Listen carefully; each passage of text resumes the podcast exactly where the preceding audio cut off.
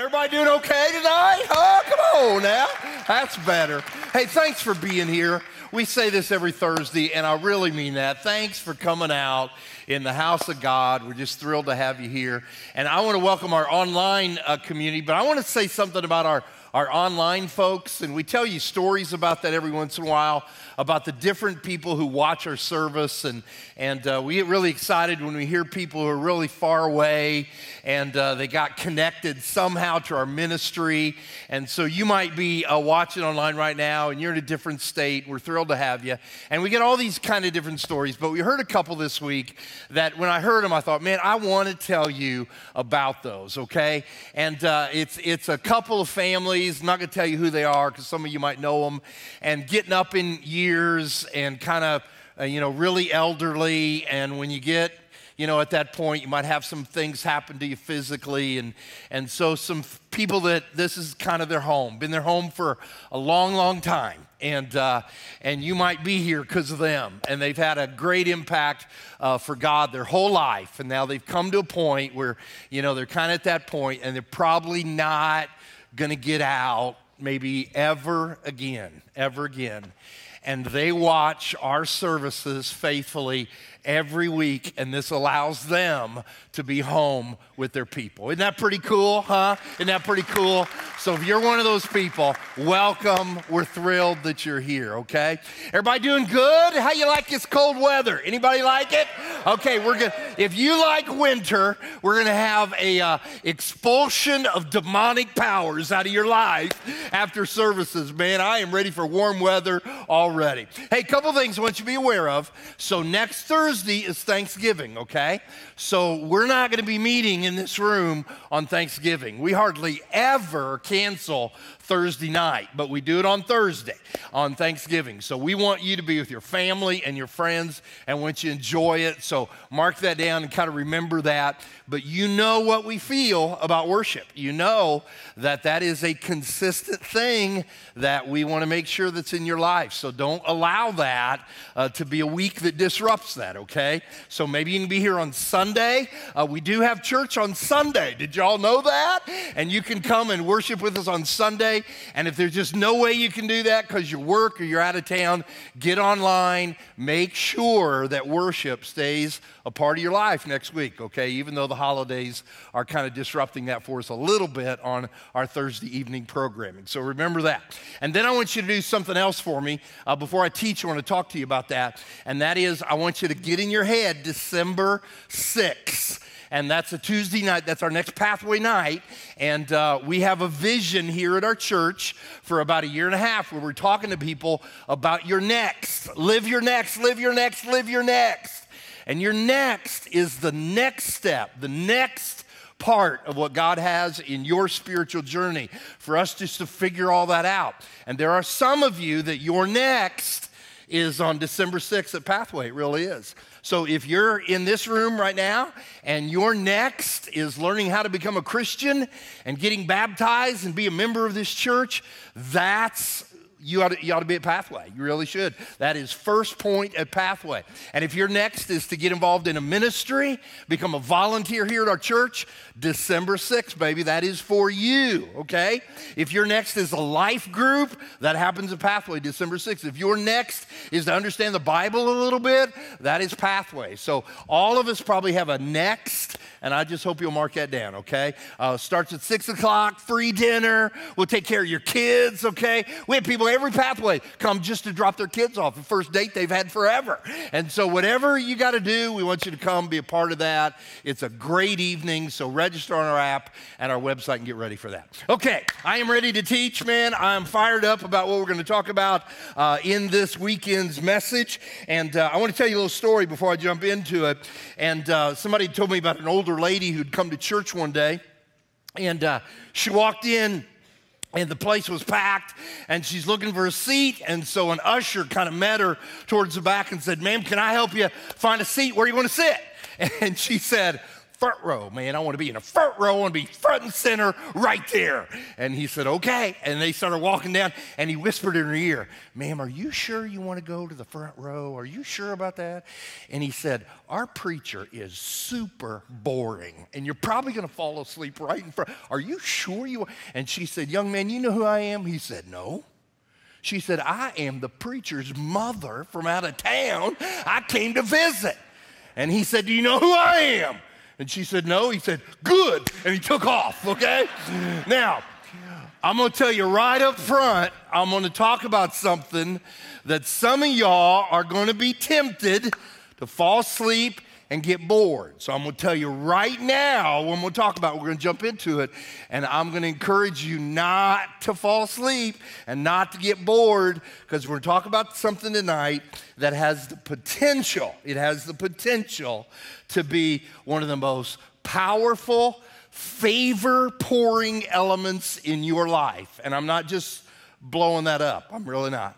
I want to talk to you about what the Bible says about money.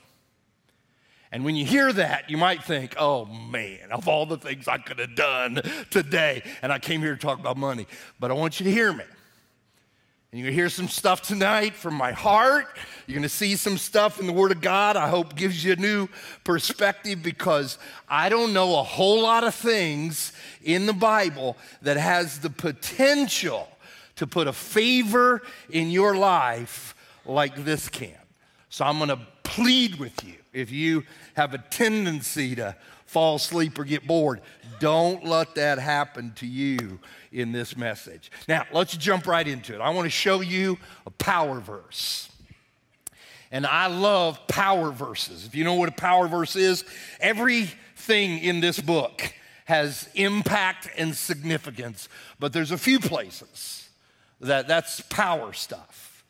And I want to jump right in in our study today, and I want to show you a power verse from the book of Proverbs, chapter 3, verse 5. And I'll put it up here so you can see it also, but let me read it to you.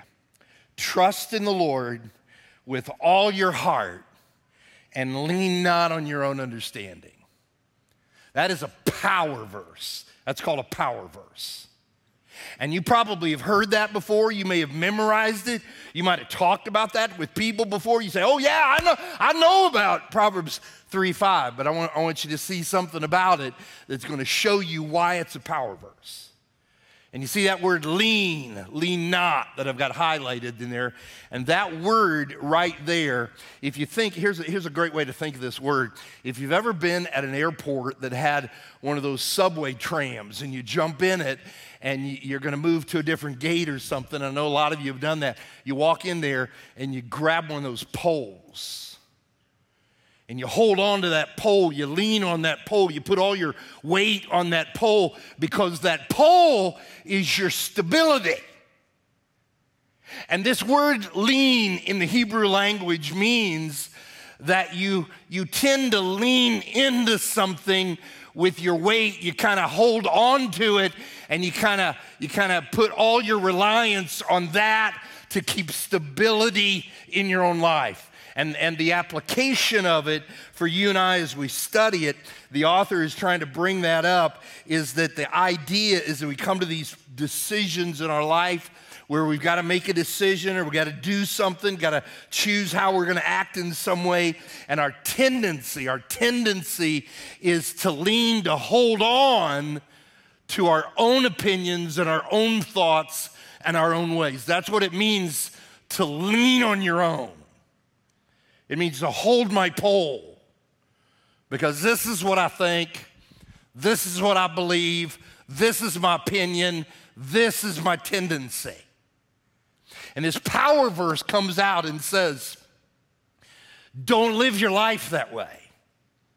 Don't live your life holding on to your own pole, leaning in to your own view about something. Instead, instead of that, that whenever you come to a, a decision or I got to make a choice about how I'm going to act in a particular situation, that, that whenever you get to that point, don't grab your own pole. Don't do that.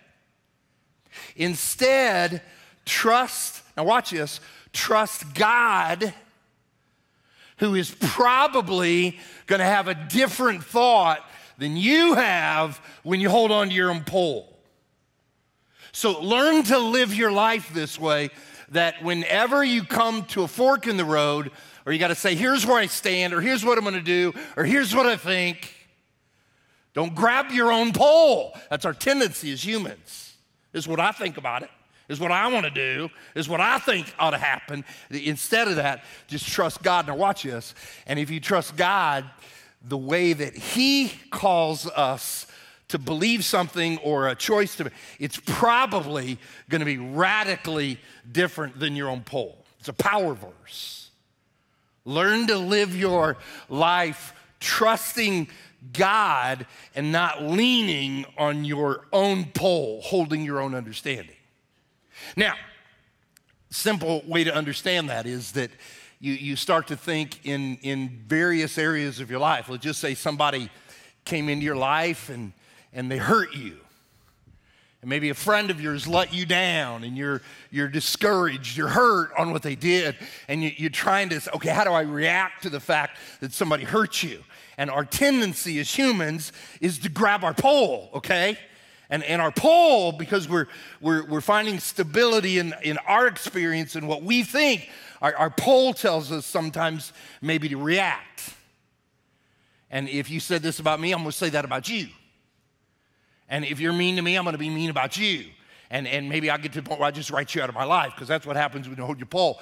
And, and the power verse says, Teach yourself not to grab your pole. Teach yourself, okay, God, what do you think? I'm gonna trust you knowing that it's different than my pole. And so God says, Well, have you ever considered this? Forgive and learn from it and get better and move on. And you think, But that's not what my pole tells me to do. And the power verse says, Learn to live your life constantly like that. I'm not going to grab my own pole. I'm going to trust in the Lord. Now, now look up here. I want you to see this. That, that sentence doesn't end there. This is what makes it a power verse, okay? Don't, don't miss this because the thought continues on. And the thought continues on in the sixth verse, very next verse. Check it out. It says this In all your ways, acknowledge him. That's just another way of saying trust him, not your own pole, okay? In everything, acknowledge him. Trust him, not your own pole. And watch this. And he will make your paths straight. Some versions use the word smooth. And so the power of Proverbs 3, 5, and 6, which I know many of you have heard that before. Okay, that's a favorite verse of a lot of people. The power of that verse is that whenever you come to points in your life where I've got to decide what I'm going to do or what I believe or where I'm standing on something, that if you land on your own pole, okay, watch this. The path of your life may very well end up rocky and bumpy and curvy and dangerous. And if you can turn to the point where you understand that the power of this verse is that I'm, I'm going to trust God on this, even though what God says is completely against the nature of who I am as a human. I'm going to trust Him. Then here's the power of that. If you can get there, if you can do that, then your paths will be smooth, straight. Not bumpy, not potholes, not curvy and see, the reality is, gang, and I've got, I've got to be careful about spending all my time on this aspect. The, the reality is, is that a lot of times when our life, the paths of our life, are just all messed up, man, it feels like I hit a speed bump there, and you know, I'm, I'm curving over here, and it's up and down over there, and it's loose gravel. I mean, my life is a mess. Sometimes the reason, the whole reason for it, is because we chose to hold our own pole stability in our own experience and our own knowledge as a human being rather than, God, I'm just going to trust you. I mean, it's not at all what I think, it's, it's completely opposite of what I feel. Uh, nobody tells me to do what you're telling me to do. I'm just going to trust you. I'm going to I'm going to go out of limb. I'm going to trust you. And the power of this beautiful verse is that God makes a promise that if you will do that, if you can get to that point, then your paths will be straight and smooth. Now, I didn't come talk about that.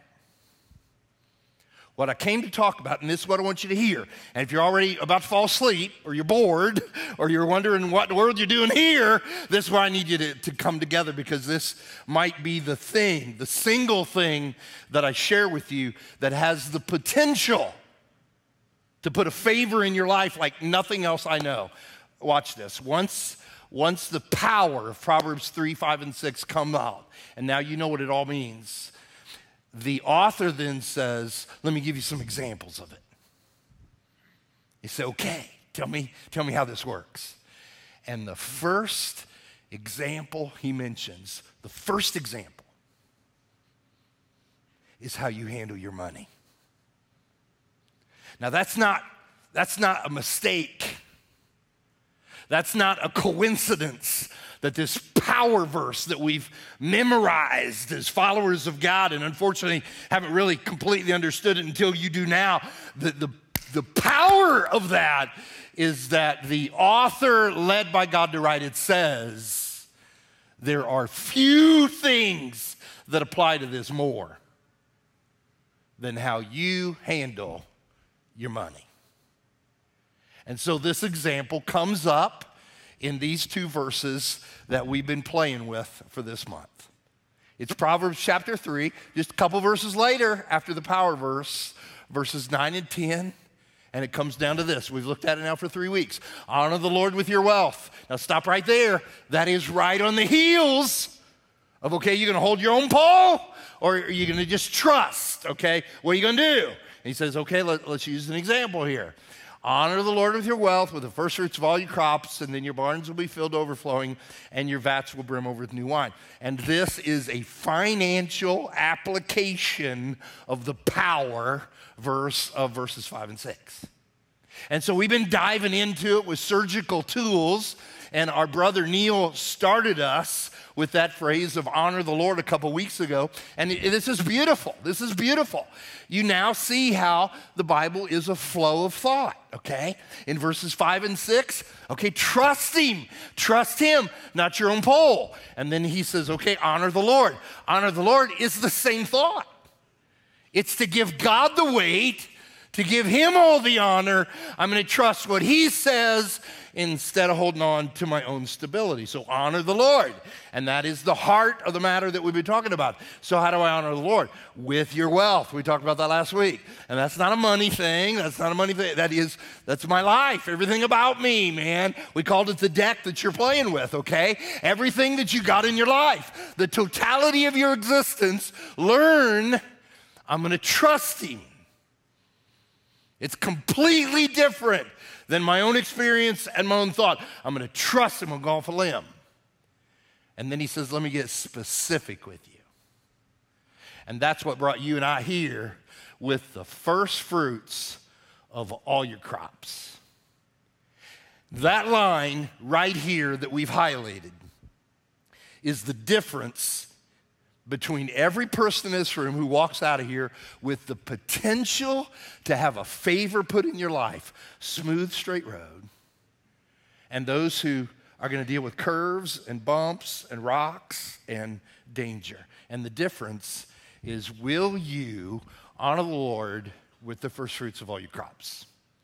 Now, we can walk out of here, and the reality is for a lot of us, and I would say even me, I think at times when I first read that, is you read that, but you don't really know what that means. So sometimes for me, for the Bible, the best way to kind of understand the Bible is I kind of often do uh, Q&A sessions with it. And so I might look at that and say, what are my questions about this line? And I want to come up with what those answers are. And so I think when you look at that, there's some questions that you might have. For example, here, here's one question. I think it's a great question. Let's throw it up here so you know where we're going. What in the world is a first fruit? Okay? What is that? So God is saying in the power verse, okay? He's saying in the power verse, you got an option here, man. Straight, smooth, bumpy, rocky, curve. You got an option, okay? And, and the difference is, will you trust God with your first fruit? Or will you lean on your own pole with your first fruit? And for most of us, we'd say, well, dude, what's a first fruit? I know what you're talking about. Well, let's go ahead and answer that. If you took the word first fruit in the Bible that is mentioned repetitively, often, many, many times, the word actually means first. That's all that word means is first. It is first as it is attached to the season of harvest. And they talked about that often in the Old Testament. So they use the word first in harvest season, and that's why they put the word fruit on the end of it. The actual word is just first, and that's what it means. And so if a farmer is going to harvest a thousand acres, okay, going to go out and harvest a thousand acres, the first part of that that he picks, thousand acres of soybeans, the very first part that he picks is the first fruit. That's all that word means. And you think, well, Dave, I'm not a farmer. What are you even talking about? I don't even know where that applies. Well, you think about it. Hang on here. You hold on to your seat because we're talking about trusting God's wisdom, okay? We're not talking about hanging onto your pole, okay? We're, we're learning that I'm not gonna do that as a follower of God. I'm gonna, I'm gonna go out on a limb here, I'm gonna trust Him. And so we see this idea of first fruit, and what we're being told here is that God says the very first thing that you do with your money is you give some of it to Him. The first thing. It's not the third thing you do with your money. It's not the fifth thing you do with your money. It's not what you have done after you did everything you want to do with your money. And if there's anything left over, then God can have that. That's called leftovers. That's not first. First fruit.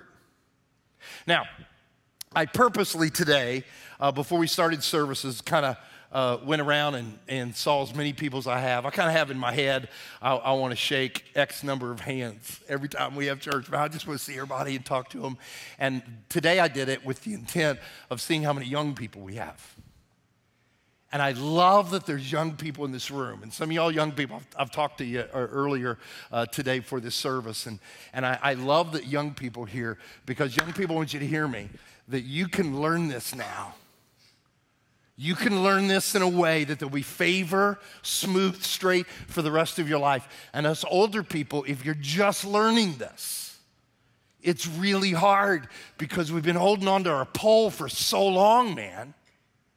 And what you just heard is the Bible says that if you want your path straight and smooth, the very first thing that you ever do with money when you get it, number one thing, is that you give some back to God.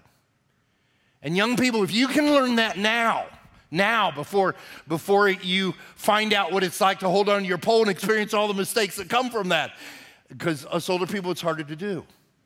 I, I shared with you before, um, seems like a million years ago when I was in Bible college, and I didn't know any of this stuff, gang. I didn't know any of this. I came to Jesus later as, as a young man, and in Bible college, my job was a custodian. It was one of them things schools give you a little job so you can help pay for things, and, and I was a custodian, man. I took care of bathrooms and dorms, and I can remember, I can, I can just see it right now, the first time I got paid, and I'm, I'm holding this check, and I remember it was in the 50s, you know, $52, $54, something like that, and it was handed to me by my boss, uh, Mr. Thompson, who's got to be in heaven now because he was 9,000 years old back then.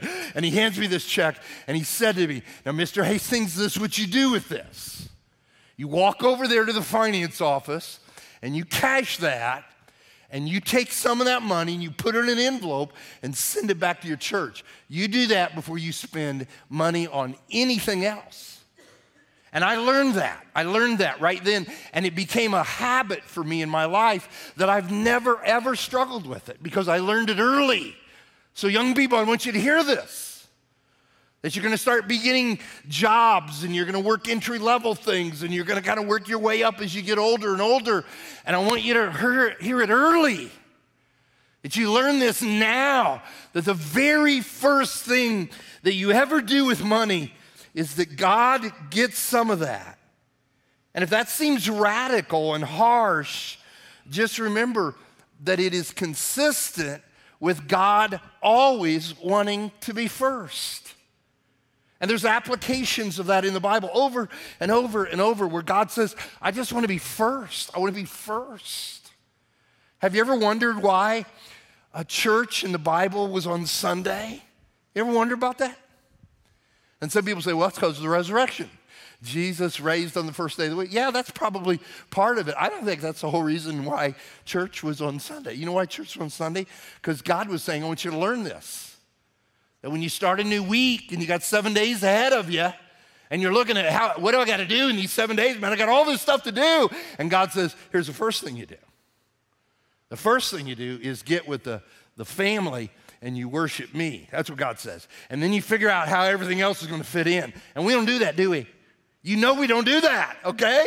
We, we start the new week, we say, man, how am I gonna get everything done? I got all this kind of stuff. I gotta do that. We gotta go over there. We got this happening. And we say we're gonna fit it all in. And man, I hope, I hope there's something there so we can find ourselves to go to church. And what happens is that church is a leftover for a lot of people. And God says, man, I wanna be first. And you say, that sounds so radical. That sounds so radical. That is so different. You know why it's different and radical? Because our tendency is to hold our pole. See? God says, No, man, I want you to trust me. I want you to do what doesn't even sound even close to being right. I want you to trust me instead of holding on to your pole. And so, the very first thing of anything you ever do, according to the Bible, when you get paid, the very first thing you ever do with your money is you figure out that God's going to get some of it.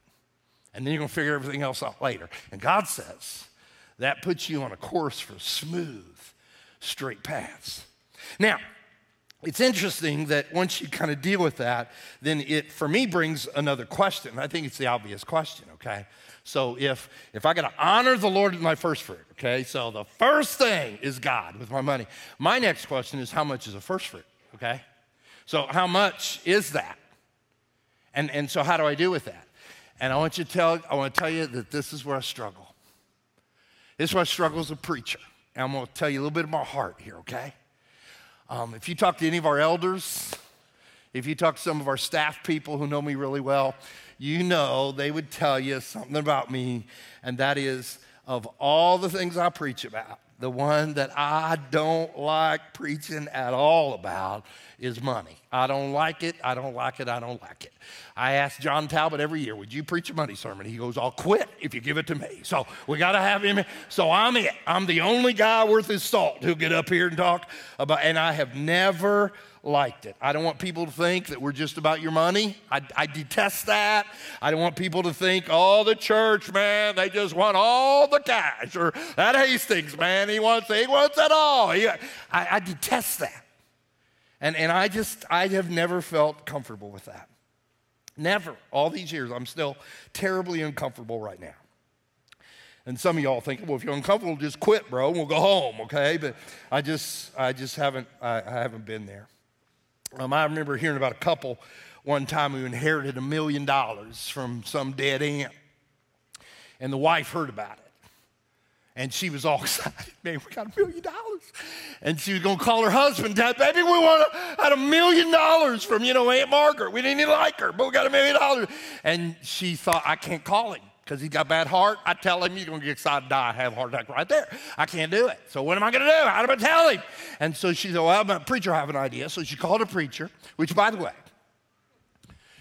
that is exactly the first thing you always do if you come into big money. You call your preacher. That's our first step. So she said, "What should I do?" He goes, "Well, let me tell him. I, you know, I'll call." Him. So he meets with him and says, "Herman, you know, what would you do if you just came into a million dollars? What would you do?" And Herman said, "You know what? I kind of thought about that before. I, th- I think I'd probably give about half of it to church." Preacher fell over and died of a heart attack right there. Well, I don't want to be that guy, man. I don't want to be that guy. And I've always kind of detested it. And so you might say, well, then what are you preaching about? Well, here's what I want you to hear my heart. And I hope some of you hear this. Some of you are going to miss it. I know, but I, I want you to hear this. It's just me talking to you. I, I discovered one year that by not being comfortable with it and not talking about it, what I was doing was I was apologizing for God's plan. I was embarrassed about his way. I was uncomfortable about, about trusting what he said because it's so different from the pole that we hold. And I started realizing the gravity of that. Who am I to say that there's a part of what God teaches that I'm kind of embarrassed and I don't want to talk about because it makes us uncomfortable? And the more I thought about that, the more I began to realize that not only am I apologizing for a part of His Word, but I am robbing you from learning what God has put in place for a straight, smooth path in your life. And so I was just kind of hiding all that. And I said, I'm not going to do that anymore. I'm going to teach what the Bible has to say about this, and you kind of deal what you got to do with it, and I'm just going to lay it out and hope that God will grab your spirit. And so I've kind of got over that a little bit. I still don't love doing it, but I, am not, I'm not embarrassed about it. And so when I, when I look at this text, and I, I can feel the air. Can y'all feel the air right now? Um, what am I going to do with my money? Well, first thing you're going to do is you're going to give some of it to God. Well, how much? I mean, how much is the first fruit? So let's talk about it. There is a standard that the Bible gives. I didn't come up with it. You didn't come up with it. The Bible did. It's not on my pole. It's not on your pole. It is trust in God. And the standard that the Bible gives us is 10% of a person's income. However, they get income, 10% of that, that is a first fruit. So if a farmer is cutting a thousand acres of beans, the first hundred acres belongs to God. If, if you make a $1,000 a week, your tithe is $100 a week. And you say, Dave, where, where'd that come from? Let me show you real quick. I'm just going to make it real quick so you know I didn't make it up. The book of Leviticus is one place that it came up for the very first time a tithe of everything from the land, whether grain from the soil or fruit from the trees, belongs to the Lord. 10% belongs to the Lord. Watch this. It is holy to the Lord. You know what that means? It's His. You put it over here, it is His. It ain't nobody else's. It's His. And, and here's the reality of it, and I, I chose not to make this a big deal in my sermon, but I'm going to admit it. It's holy to the Lord, which means, listen carefully, that if you take it, you're taking what isn't yours. That's powerful stuff. And it's easy for us Christians to think, yeah, Dave, that's Old Testament stuff, man. We don't live by the Old Testament. Really? Because they asked Jesus that question. They said, Jesus, what, what, do you think about this? Okay? We're not in the Old Testament. What, what do you think, Jesus? And Jesus said, I'll tell you what I think about it. Did you ever see how Jesus responded to the answer? Check this out. He was talking to a group of church leaders. They were Pharisees, scribes, teachers of the law. And he said to them, Woe to you. Now, stop right there. If you ever have a conversation with anybody, okay, guys, if your wife said, Baby, can we talk for a minute? And you sit down and she goes, Woe to you. This ain't gonna go good for you, okay? And so Jesus says, Woe to you. Teachers of the law and Pharisees, you hypocrites. Now, watch this. You give a tenth, a tithe, the first fruit. Watch this. You give a tenth of your spices, your mint, your dill, your cumin. You, you, you tithe, is what he said. You do all that. Then look at the next sentence but you have neglected the more important matters of the law justice, mercy, and faithfulness. You know what he's saying? You, you give the 10% to God, you're just a terrible person. You give money, you're just a horrible person. And, and that was a big problem. They were trying to buy their way into heaven. And so Jesus said, That's a big problem. You tithe, but you're just a terrible person. And then look what he said right after this. Watch this. You should have practiced the latter. In other words, you ought to be a good person faithfulness, mercy. You ought to be a good person without neglecting the former. Don't stop tithing. And at this point in the life of Jesus, as we look at the New Testament, we get into the writings of Paul, the writings of John. The reality is they don't talk about the tithe too much more anymore. What it does, it kind of bumps it up. It talks about the heart of generosity. It talks about sacrifice. I'm going to do without so that I can advance the kingdom of God. It, it makes it even more. And so, what we've always taught here at Eastside Christian Church, and I'm going to show it to you real quick, is something I did about three or four years ago. And uh, I brought the same thing back here to do it again. And uh, it helped a lot of people. We had so many people said, dude, that changed it for me. And so I'm going to show you exactly what we're going to do here. I'm going to show you how that works. Is I brought three uh, buckets here, and you'll see some numbers on them. And what we encourage at uh, Eastside, from our understanding of the Bible, is that we learn to live in a principle called 10 10 80 that when you receive income, any kind of income that you receive, that you learn to live your life this way. Young people, young people, please hear me. Please hear me. Because if you do this at this point in your life, and when you get to be 70 and 80 years old, you, you just, your path is going to be unbelievable. So we got 10, 10, 80, and I brought some money here, and we're actually going to do it. I brought 10 $1 bills. I wanted to bring 10 $100 bills, but my name ain't Aquila Bach. So I got 10. so I got $10 here, okay? So I, I got my, my crops here. So I take one of those, and it goes in that bucket because that belongs to God.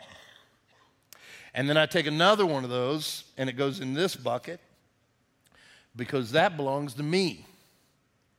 That's my savings. And that's another biblical teaching for another day, but there's going to be a day when I need that. That's how I'm putting it in there. And I got eight, $8 left. I'm going to take these $8. I'm put them in this bucket. And that's what I'm going to live on. Now, you just watched me do something that was critically important. I didn't start with this, did I? Because if I started with this, you know what happens, because it happens to many of you in this room right now. You start with this, and there is seldom anything for this or this. Isn't that right? And what happens is it's just leftover stuff. And God says that's not first fruit. First fruit is the first 10%. And so you got a thousand acres, Mr. Farmer, and you're going to go out there, and the very first 100 acres you cut goes in this pot.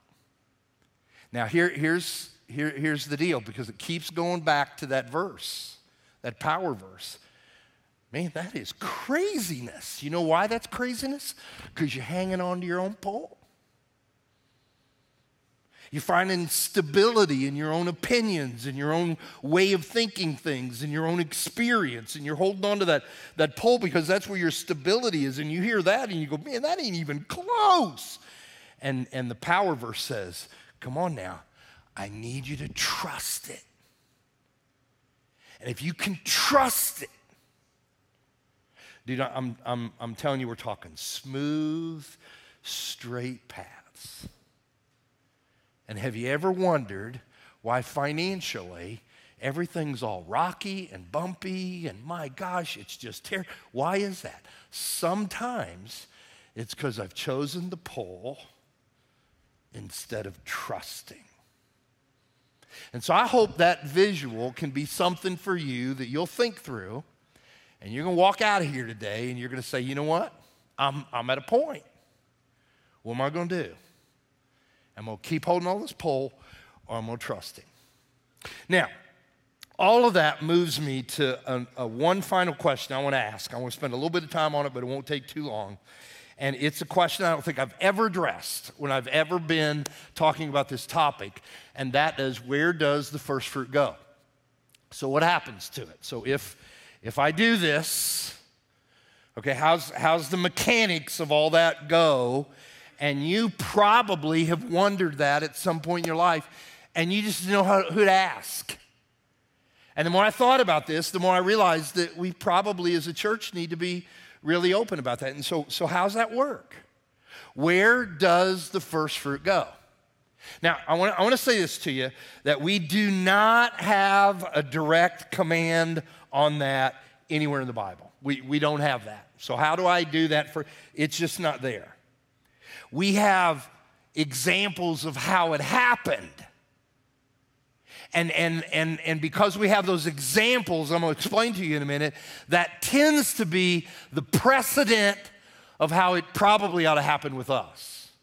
And so here's what we know In the Old Testament, when they put the first 10% in this bucket, the way they did that was they took it to the priest at the temple. They gave it to the priest.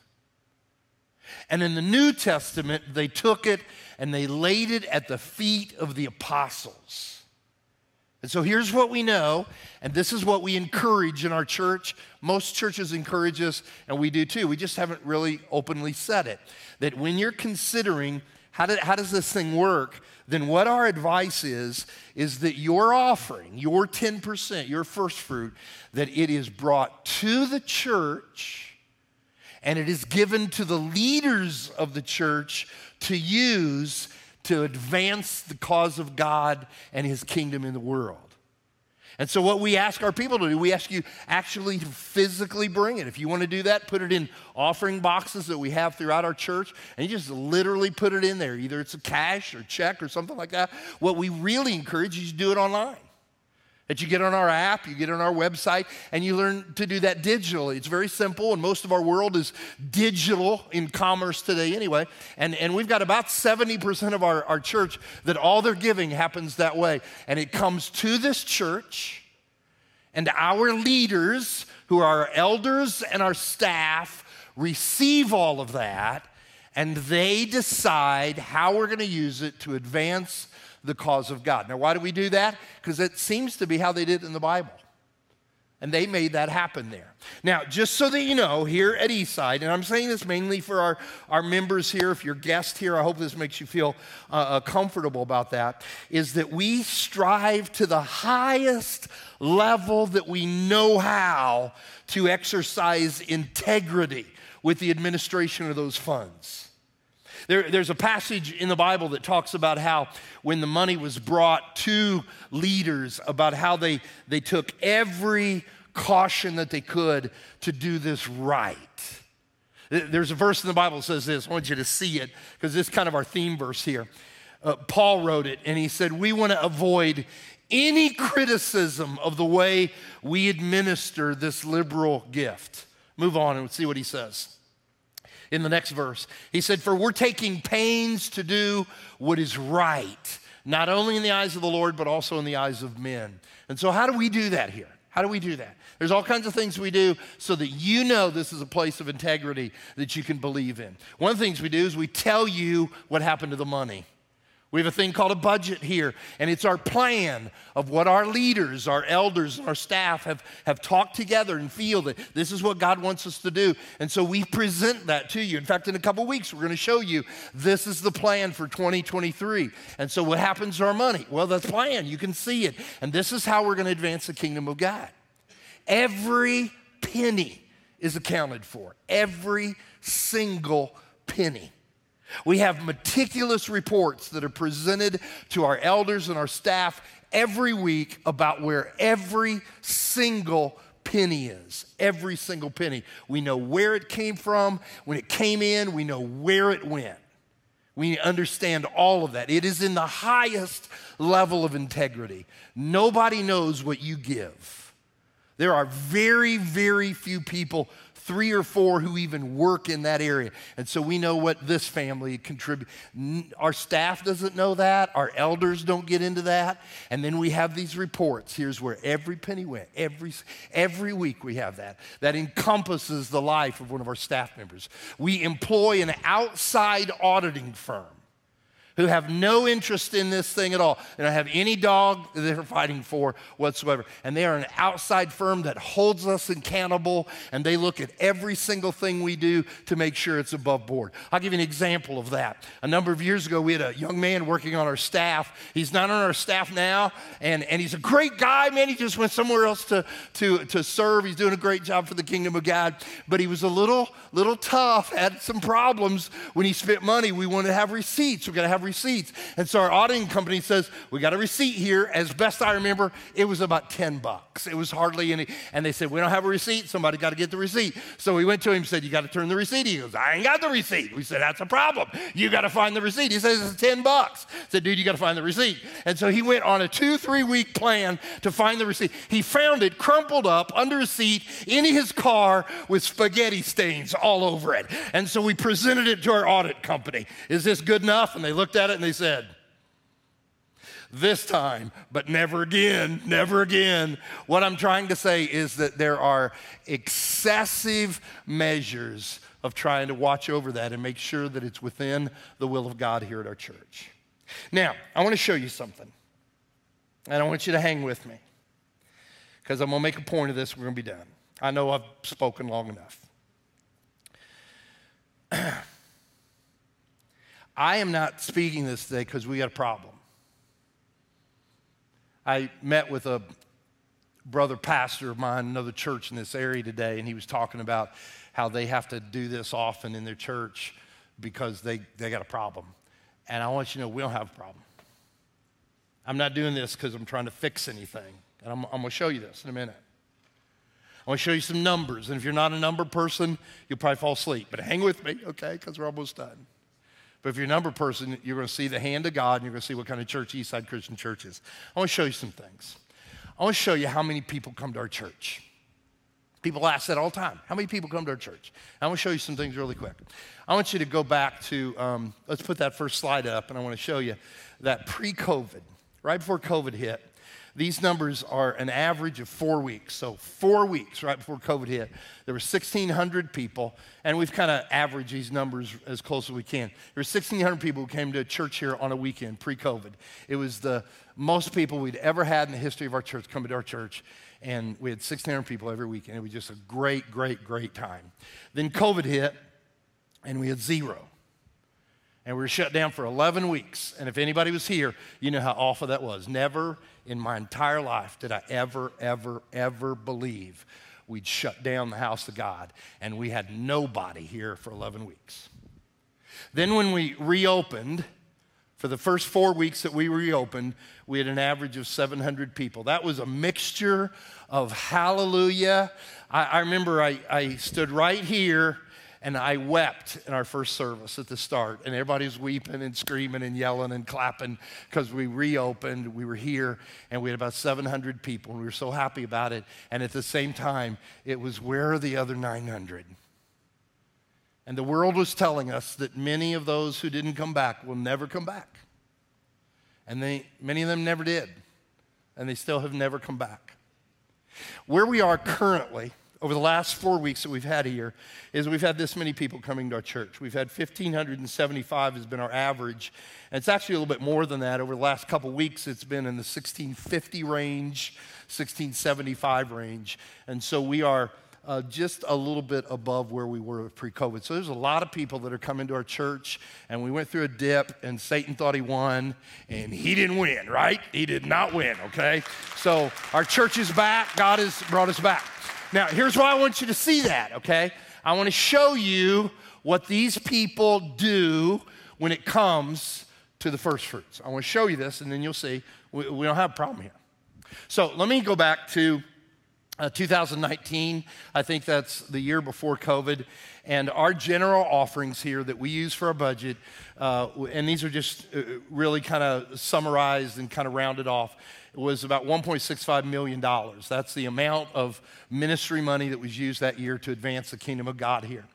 The next year in 2020, and that's where COVID hit, which we were worried this number would be cut in about half, you'll see that it stabilized and rose just a little bit during COVID, okay? And I don't even know how to tell you how crazy awesome that was during COVID. In 2021, last year, that number hit a little bit over 2 million.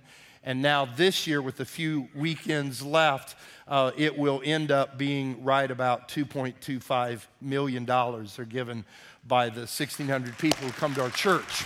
Now, here's why I say this And I know I'm long. I'm, forgive me, okay? Our, our elementary people get so mad at me on Monday morning. So would you pray for me tomorrow? Anyway, I'm wasting time. All right, here's, here's why I'm saying this, okay? We don't have a problem here. We don't have a problem here. And so, why are our people that generous? Why are they that generous? Why does that happen? Here, here's why some people would say, and they're probably right, is because a whole lot of people in our church have learned that if you let go of the pole and you just trust Him, just trust Him, 10, 10, 80. But that ain't the pole. That's the whole point. Trusting that if you do that, that your life has the potential of being smooth and straight. And people are worn out with curvy and bumpy and dangerous. And they experience this and they say, I'd never change that. That's why it's not a problem here. But see, I think it's bigger than that. The reason I think it's bigger is because a whole lot of people in our church understand that He gave all of it.